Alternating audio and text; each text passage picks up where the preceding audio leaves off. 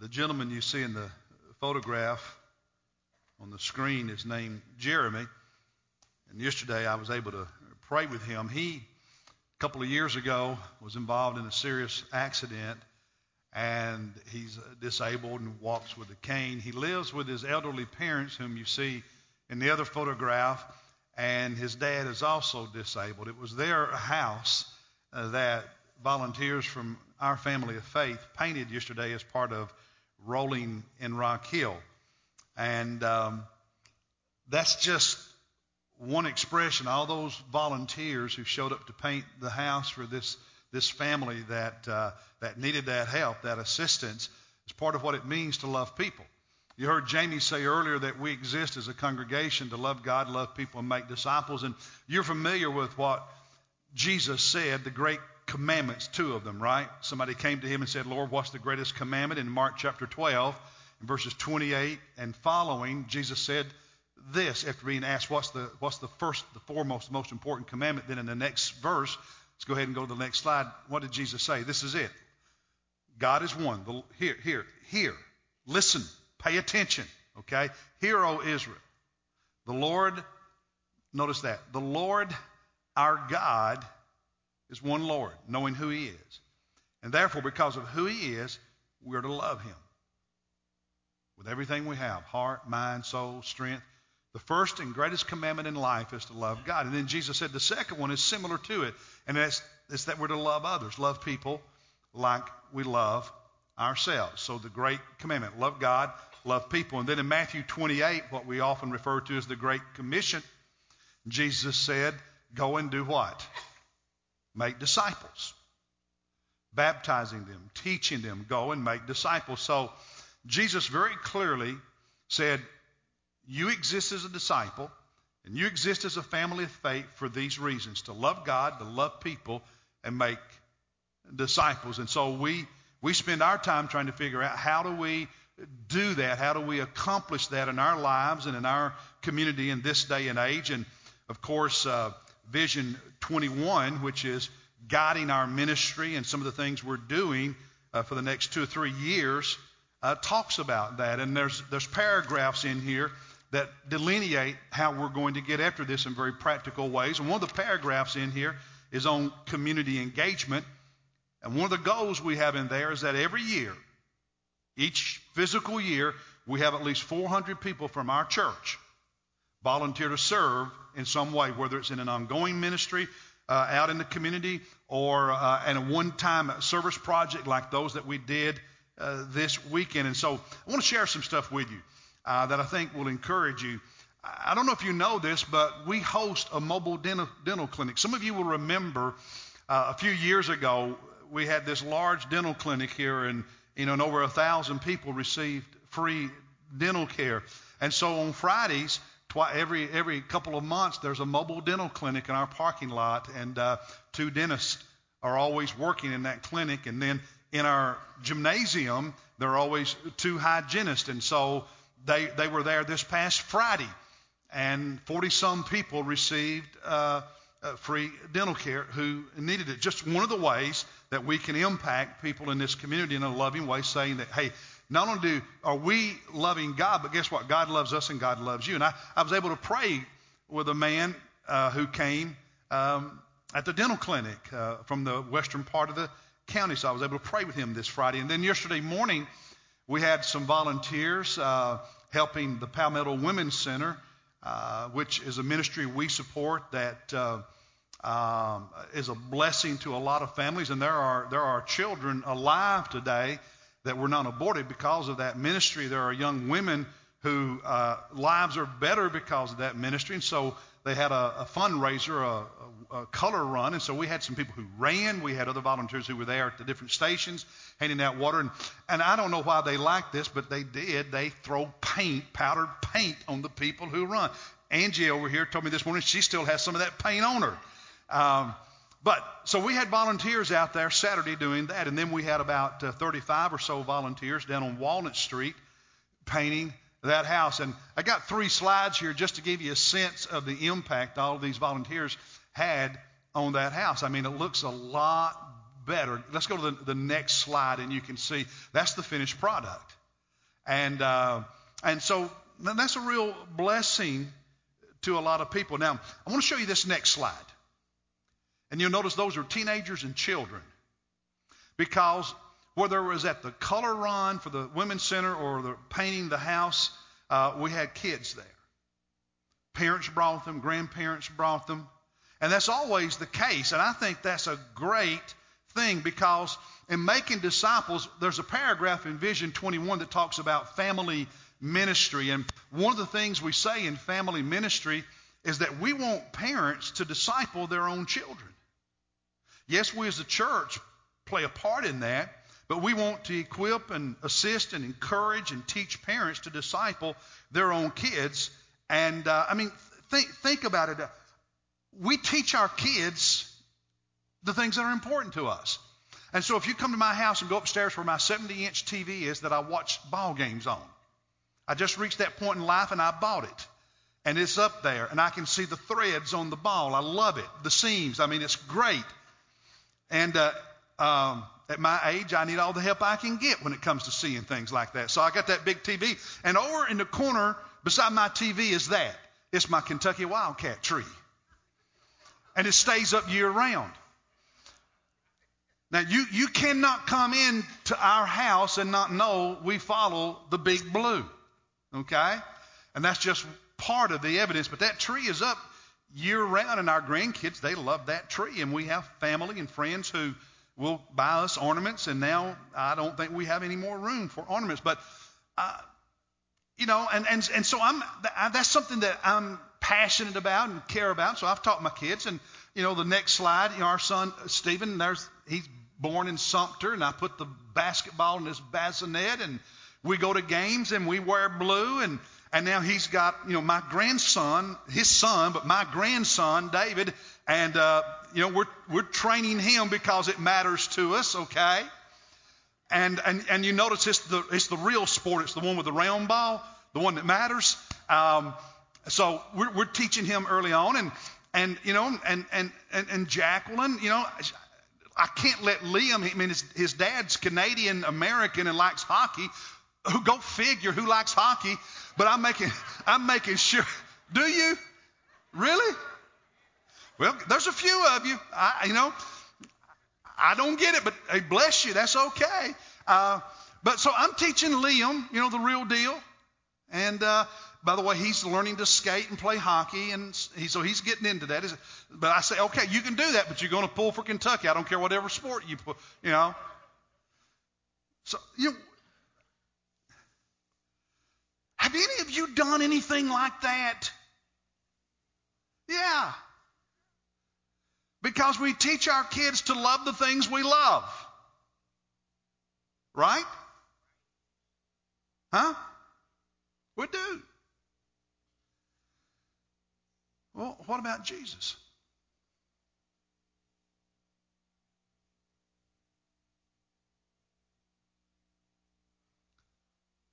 How's your passion for teaching your kids about Jesus?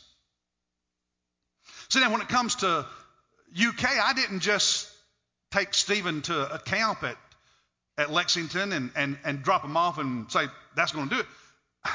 I drilled it in him from the time he was born. What about Jesus? You just taking him to church and dropping him off and hope that takes? About Jesus? Your grandkids. How intentional, how passionate. And what about your example? Because they learn from our examples. And what about the place of sacrifice for Jesus? Versus he sort of gets the leftovers.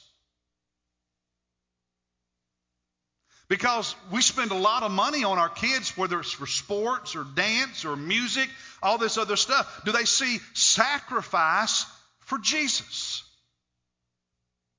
See, If God says the most important thing in life is to love Him, love people, make disciples, if that is the greatest commandment and the Great Commission, if that's what God says matters more than anything else, does it not make sense then that we should be passionate and, and intentional about teaching those things to our children and our grandchildren?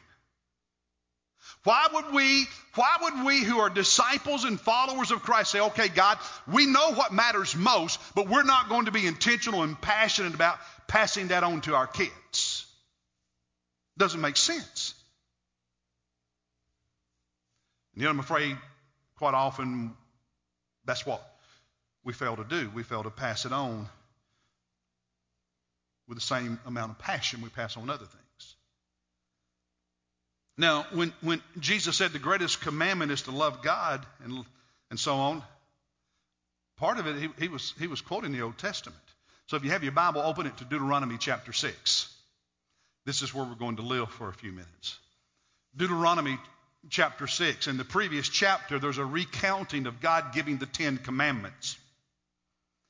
And then in chapter 6, I want you to notice Immediately after giving the Ten Commandments, God put the focus on the home as the place where this teaching takes place. Did you hear what I just said? After giving the Ten Commandments in chapter 5 and chapter 6, God places a profound focus on the home, the family, as the place where the teaching of what God says takes place.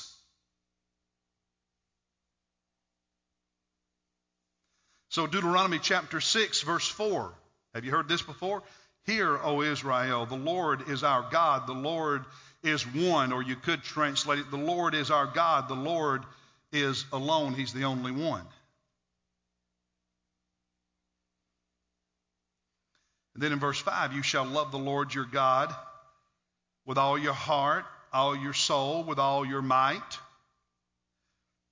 what Jesus was quoting in Mark's gospel. And then he said, These words which I command, which I am commanding you today, shall be where? On your heart.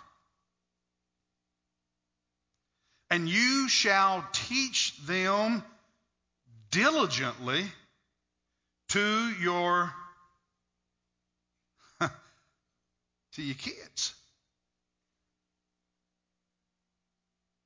And you shall talk of them when you sit in your house, when you walk by the way when you lie down, when you rise up. In verse 8, you shall bind them as a sign on your, on your hand, and they shall be as frontlets on your forehead, and I'll explain that in a minute. You shall write them on the doorpost of your house and on your gates. So I want to spend a few moments talking about parents and grandparents who disciple their children and grandchildren. What does that look like?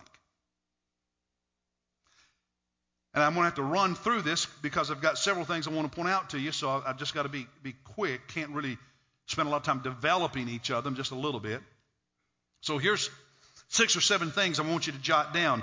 If you want to be a parent or a grandparent who disciples your children, your grandchildren, the first thing is you have to know who God is.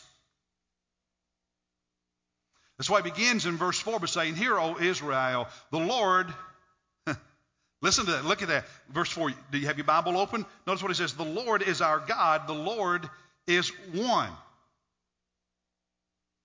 Know who God is.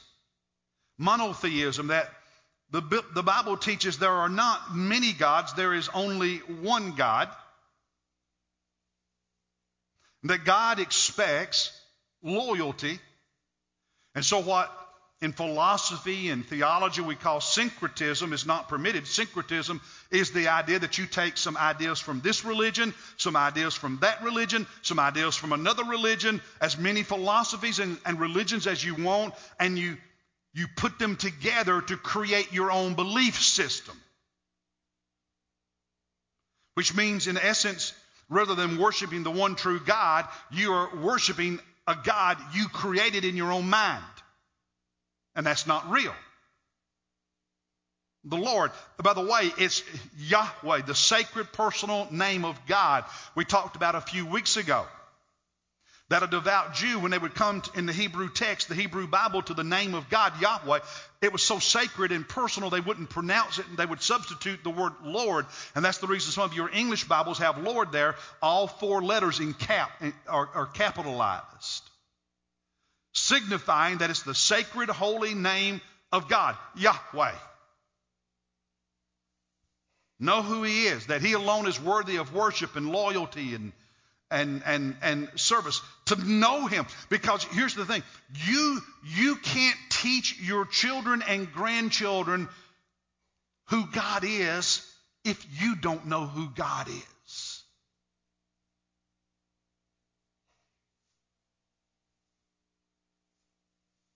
So you need to know god. The second thing is you need to love god. Verse 5 you shall love the lord your god with Everything. Your heart, your mind, your strength. Everything that's a part of who you are to love God. God is not to be a, you know, a little portion of your life over here. God is to be at the very center of your life as you love Him above everything and everyone.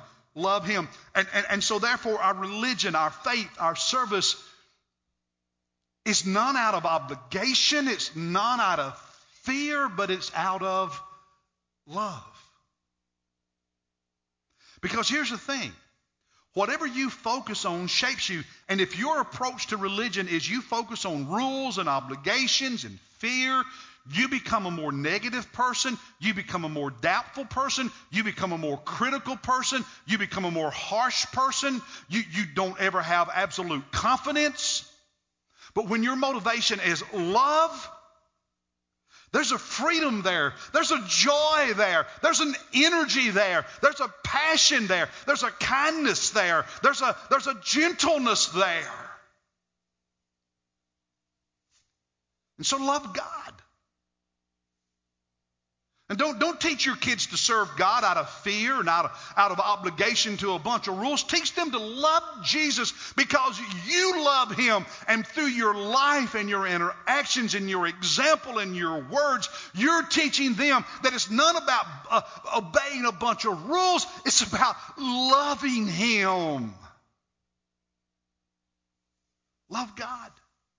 I was talking with a woman who is a part of our church family talking with her yesterday while we were painting houses, painting that house. And she grew up in a family that it was all about rules and all about obligations and all about fear. And she talked about how you know, she was afraid if she did anything, she was going to hell, and she never had any confidence, and, and on and how, how, how tough that was. And, and, and she started coming to church here, and she was listening to another Baptist preacher uh, via the online access. And, and, and, and when she realized God's grace and God's love, how it freed her and it changed her.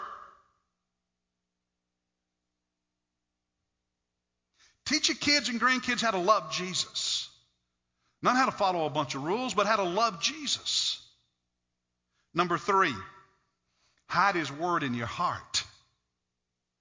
Hide his word in your heart. Look at verse 6. These words which I am commanding you today shall be on your heart. You see, I, I can't give my kids what I don't have. If I don't know God, if I don't know His Word, his word's not in my heart and in my life. I can't give them what's not in me. I can't give them what I don't possess.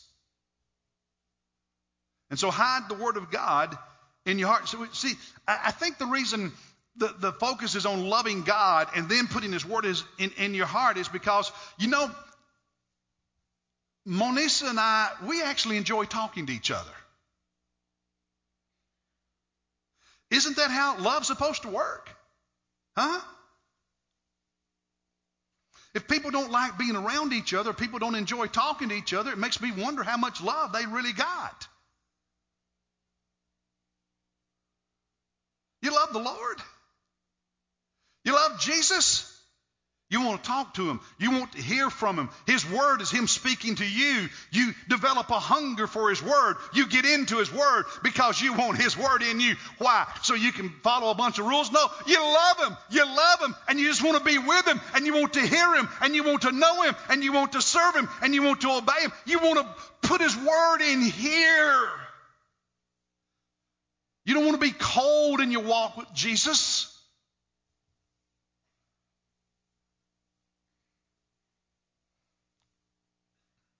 That's one of the things I love about the D group process.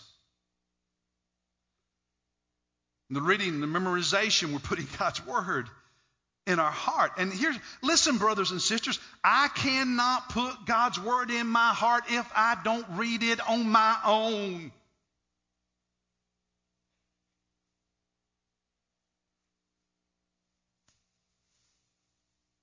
If, if about the only time you you touch this book is to bring it with you on Sunday and thank I thank God you bring it on Sunday, but if you don't touch it on Monday and Tuesday and Wednesday and Thursday and so on, you're probably not doing much to put his word in your heart. And, and, and as a preacher, let me say this to teachers, as a preacher, I have to be careful that I'm not just reading God's word for sermon preparation. And as a teacher, you have to be careful that you're not just reading God's Word to prepare a lesson because you need time to hear from God that has nothing to do with anything you're going to preach, nothing to do with anything you're going to teach, simply because you need to give your Father the opportunity to speak His Word into your heart because He knows that's the word you need.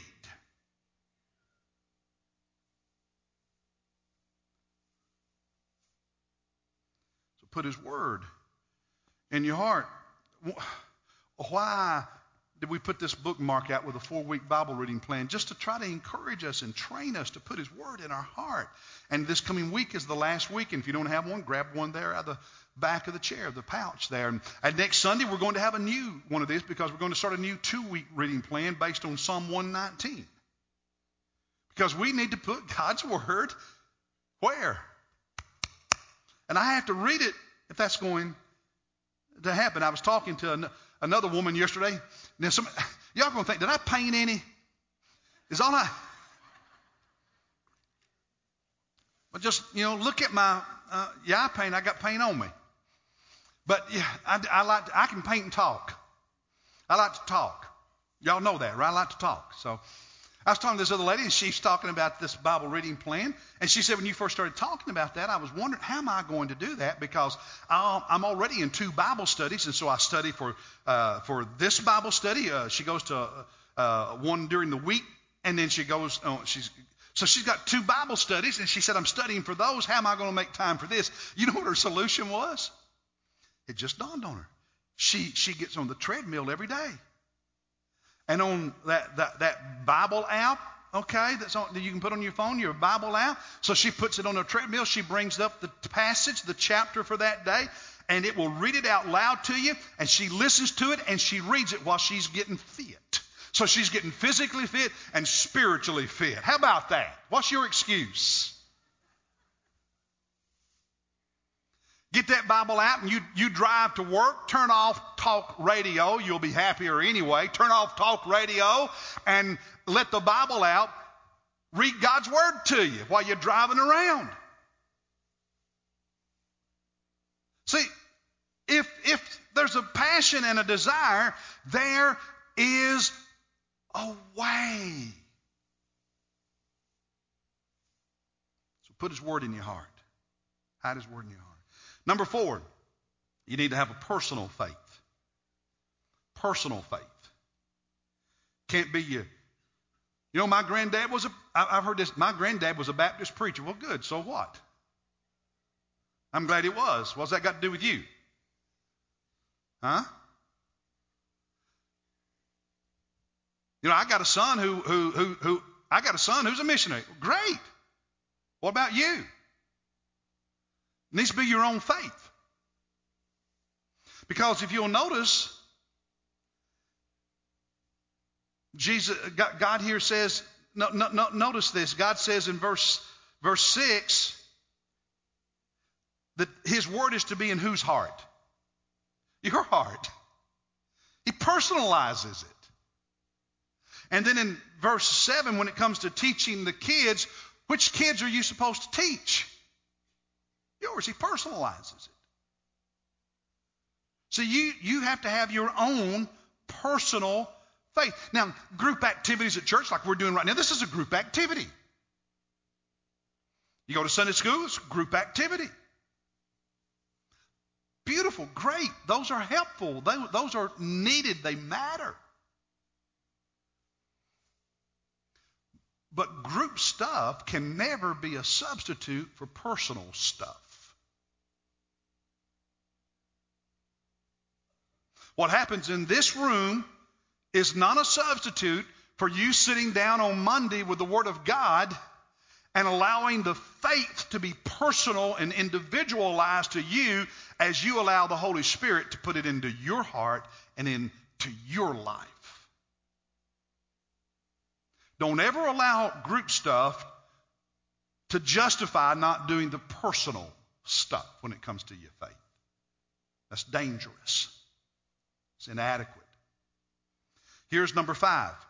Not only keep God's word in your heart, but keep God's word before your kids. And for this service, I'll say your grandkids.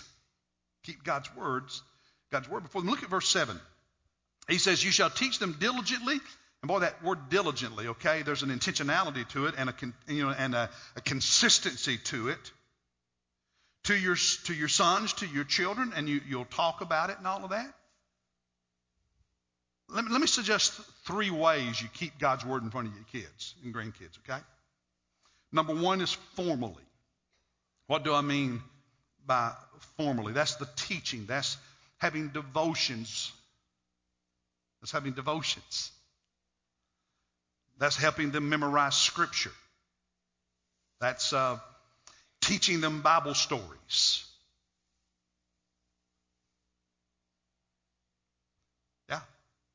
Being formal, it's being intentional. Parents and grandparents need to do that. The church does that. You bring your children here. We have children downstairs right now. We have we have uh, some children upstairs, fourth and fifth graders. We have teenagers over in the other building, and some of them are being they're, they're being taught God's word right now, and that's formal teaching. But you cannot you cannot delegate to the church all the formal teaching of your children and grandchildren. God has given you the responsibility to do that first and most. That's God's, that's God's economy. That's how God set it up. We partner with you. And in some cases, we pick up the slack for kids who have parents that just don't do it. And God works through everything, and um, I, I thank Him for that. But, brothers and sisters, we give our kids such an advantage, our grandchildren such an advantage when we, as parents and grandparents, are doing our part. Our daughter in law, Sarah, does a great job sending Monisa and me photographs and, and uh, videos of their two kids, our grandkids. She, she sent us one this past week of Sarah, uh, of uh, Emily, who's two years old, just turned two. And um, she's sitting at the kitchen table, banging stuff and singing out loud enthusiastically, Jesus loves me. Because Sarah has been very intentional from birth about teaching her these, these, these songs, these Christian songs, and, and she's teaching her Bible stories. She was teaching her Bible stories at 18 months, okay? Because she's very intentional about discipling her children.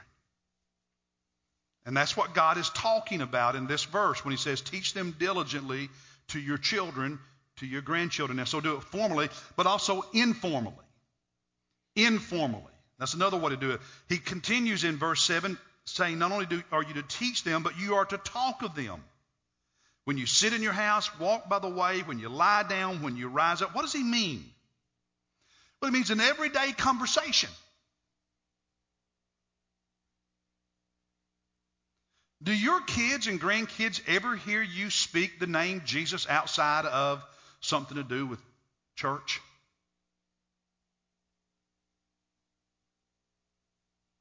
Do your children and grandchildren ever hear you say anything about the Word of God? About what God is doing in your life? about God convicting you? Are you looking for those teachable moments to help them understand how God's truth applies to everyday living? And I know a lot of y'all got a kick, you know, a few weeks ago when I told about our four-year-old granddaughter, um, you know, stealing the silverware from Lizard's Thicket. And I did take the silverware back on my next trip down to Columbia. And uh, Liliana's four, so I don't know if she'll remember that or not. But you know who will remember it? Her nine year old brother, Liam. And he not only will remember that his sister stole silverware, he'll remember that I explained that even in little things, and took him to Scripture to explain why, even in little things, stealing is still stealing.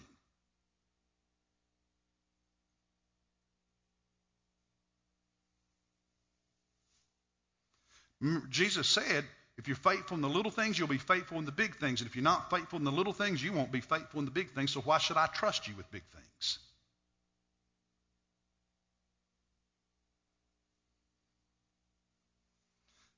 Informal life lessons, everyday conversations. That's where some of the best teaching actually takes place. Helping them understand why you made the decisions you made and what your priorities are in life. So in informal, it should that it's, it's that it's the idea that your faith is to be the fabric of your life, and your kids and your grandkids know that's who you are, and they learn from it. But you also teach them visually. Verses 8 and 9 about binding them as a sign on your hand and your frontlets and doorpost of your house and the gates and all of that. Uh, Jews from the time of Moses, even up to today, took that very literally, and they would write uh, verses of scripture on small pieces of parchment today on pieces of paper, roll it up, and they put it in a little box. And that box is, is attached to a, a, leather leather band. And they let's let's show them the next picture, guys. Show them the next picture, next slide. Uh, You'll see those little boxes on their forehead because even today they're called phylactery. Some devout Jews will wear that at times on their forehead and on their arm. And in that little box, on little pieces of paper rolled up, rolled up are Bible verses. They took this very literally. Now, how many of you have any kind of Christian sayings or Bible verses on something around your house? Yeah, we've got them, right? When, I, when we decorate our family Christmas tree, because you know we have a lot of Christmas trees, when we decorate the main one in the living room, the first after I get the lights and all that on the first ornament that right in the middle, I put it where it's eye level. Right in the middle is one about Jesus, and then then I put my churches on, on, on that one. We we do stuff like that, right? So we, ha- we have all these symbols, but here's the thing, okay? Listen. Symbols don't work.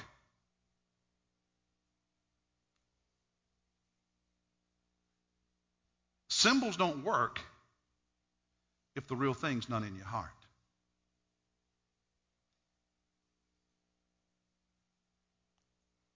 And if the real thing is not shaping how you live,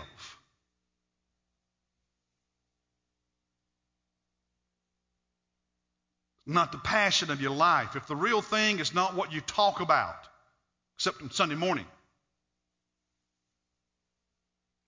symbols are great as a reinforcement, but they are useless if there's not the real stuff backing it up. Because without the real stuff, we're teaching our kids and grandkids how to have a shallow faith, not a deep, real, life changing, abiding faith in Jesus. Teach them how to love, how to love Him. Um, here's number six. We have to be steadfast in our walk with Jesus. In verses 10 and following, he says, Now, here, think about this. Moses God had Moses warn them about something years ahead. In verse 10, he said, It shall come, come to pass that when, when the Lord your God brings you into the land which he swore to your fathers to the promised land and so on. And, and, and, he, and he gives you all of these great and splendid cities. Uh, verse 11, all these houses full of good things and, and cisterns that you know are full of water and vineyards and olive trees and you eat and you're satisfied he said then watch yourself that you do not forget the lord do you know that sometimes the very blessings of god are the thing that distract us from following him and being faithful Do you know how many times in a month, on average, the active people in church show up? If the people who, who, who you would consider somewhat active, okay, not the casual person that shows up once every four or five months, but the people that we consider somewhat active across America today, do you know how many times in a typical month the average active church member shows up on Sunday? What's your guess? 1.7.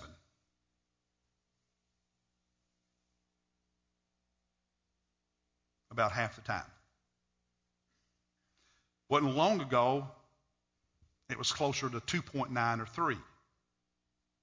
God's blessed us, and we, we, we've got all these things we complain about. And I know, you know, people are living longer, which is a blessing, but that's also creating aging parent issues, right? But many of us have a place at the beach or we have a place at the mountain, and once you own one of those places, you feel obligated to go. How many weekend trips? It used to be everybody took week long vacations three or four times a year. Now, now we take all these weekend trips. And now, because of the economic blessings and all that's going on in our culture, kids and grandkids are involved in all these activities, and schools are doing all these activities, and none of it is wrong and none of it is bad. But what happens is all that stuff, all of the blessings of God, all of the success is screaming for our attention. And, and, and what happens is Jesus gets squeezed out. The church gets squeezed out if we're not careful. And so I would ask if, if, if you're one of those who's here once, twice a month, what are you doing? Here's what I would ask you in all sincerity. What are you doing to contribute to the kingdom of God? Because it's difficult to contribute significantly if you're that inconsistent. And here's the last lesson as a parent or a grandparent, you need to be able to answer your kids' questions.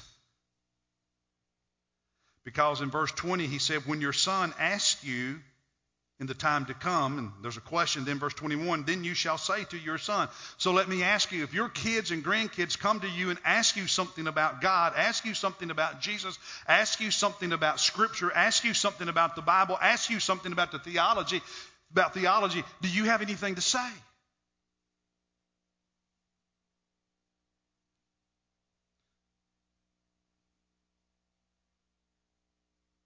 That's why you got to put God's word in your heart. So you have something to say. Close with this. Roland Leavell was president of uh, New Orleans Baptist Theological Seminary in the 40s and 50s. Born and grew up in Mississippi, and when he was a young man, he pastored a small church in a small town. And one evening, there was a mob that lynched a black man. In the 1920s.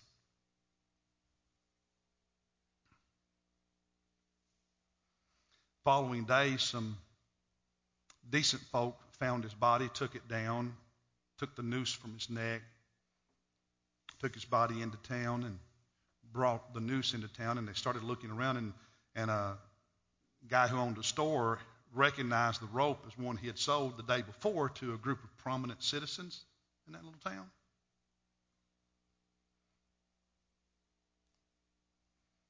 That Sunday morning, Roland Leavell, this young preacher, got up in that Baptist church because there were some of the some of the men who were part of that mob that lynched that African American guy were members of his church.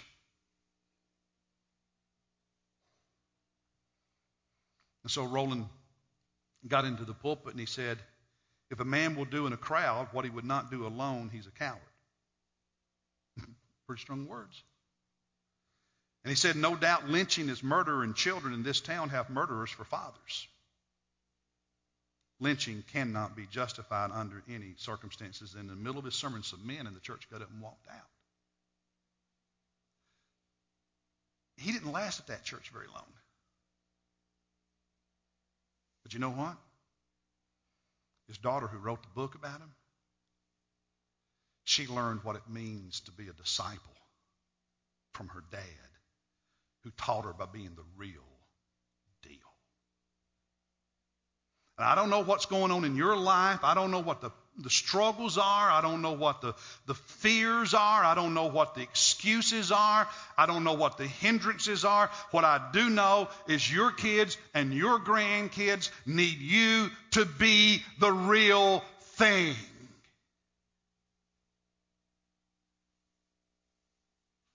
So be a disciple. So you can make disciples.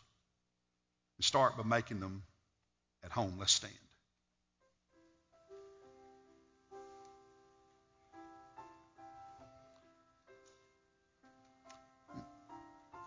Just listen to Jesus. Come to the altar. Come to the altar as we sing.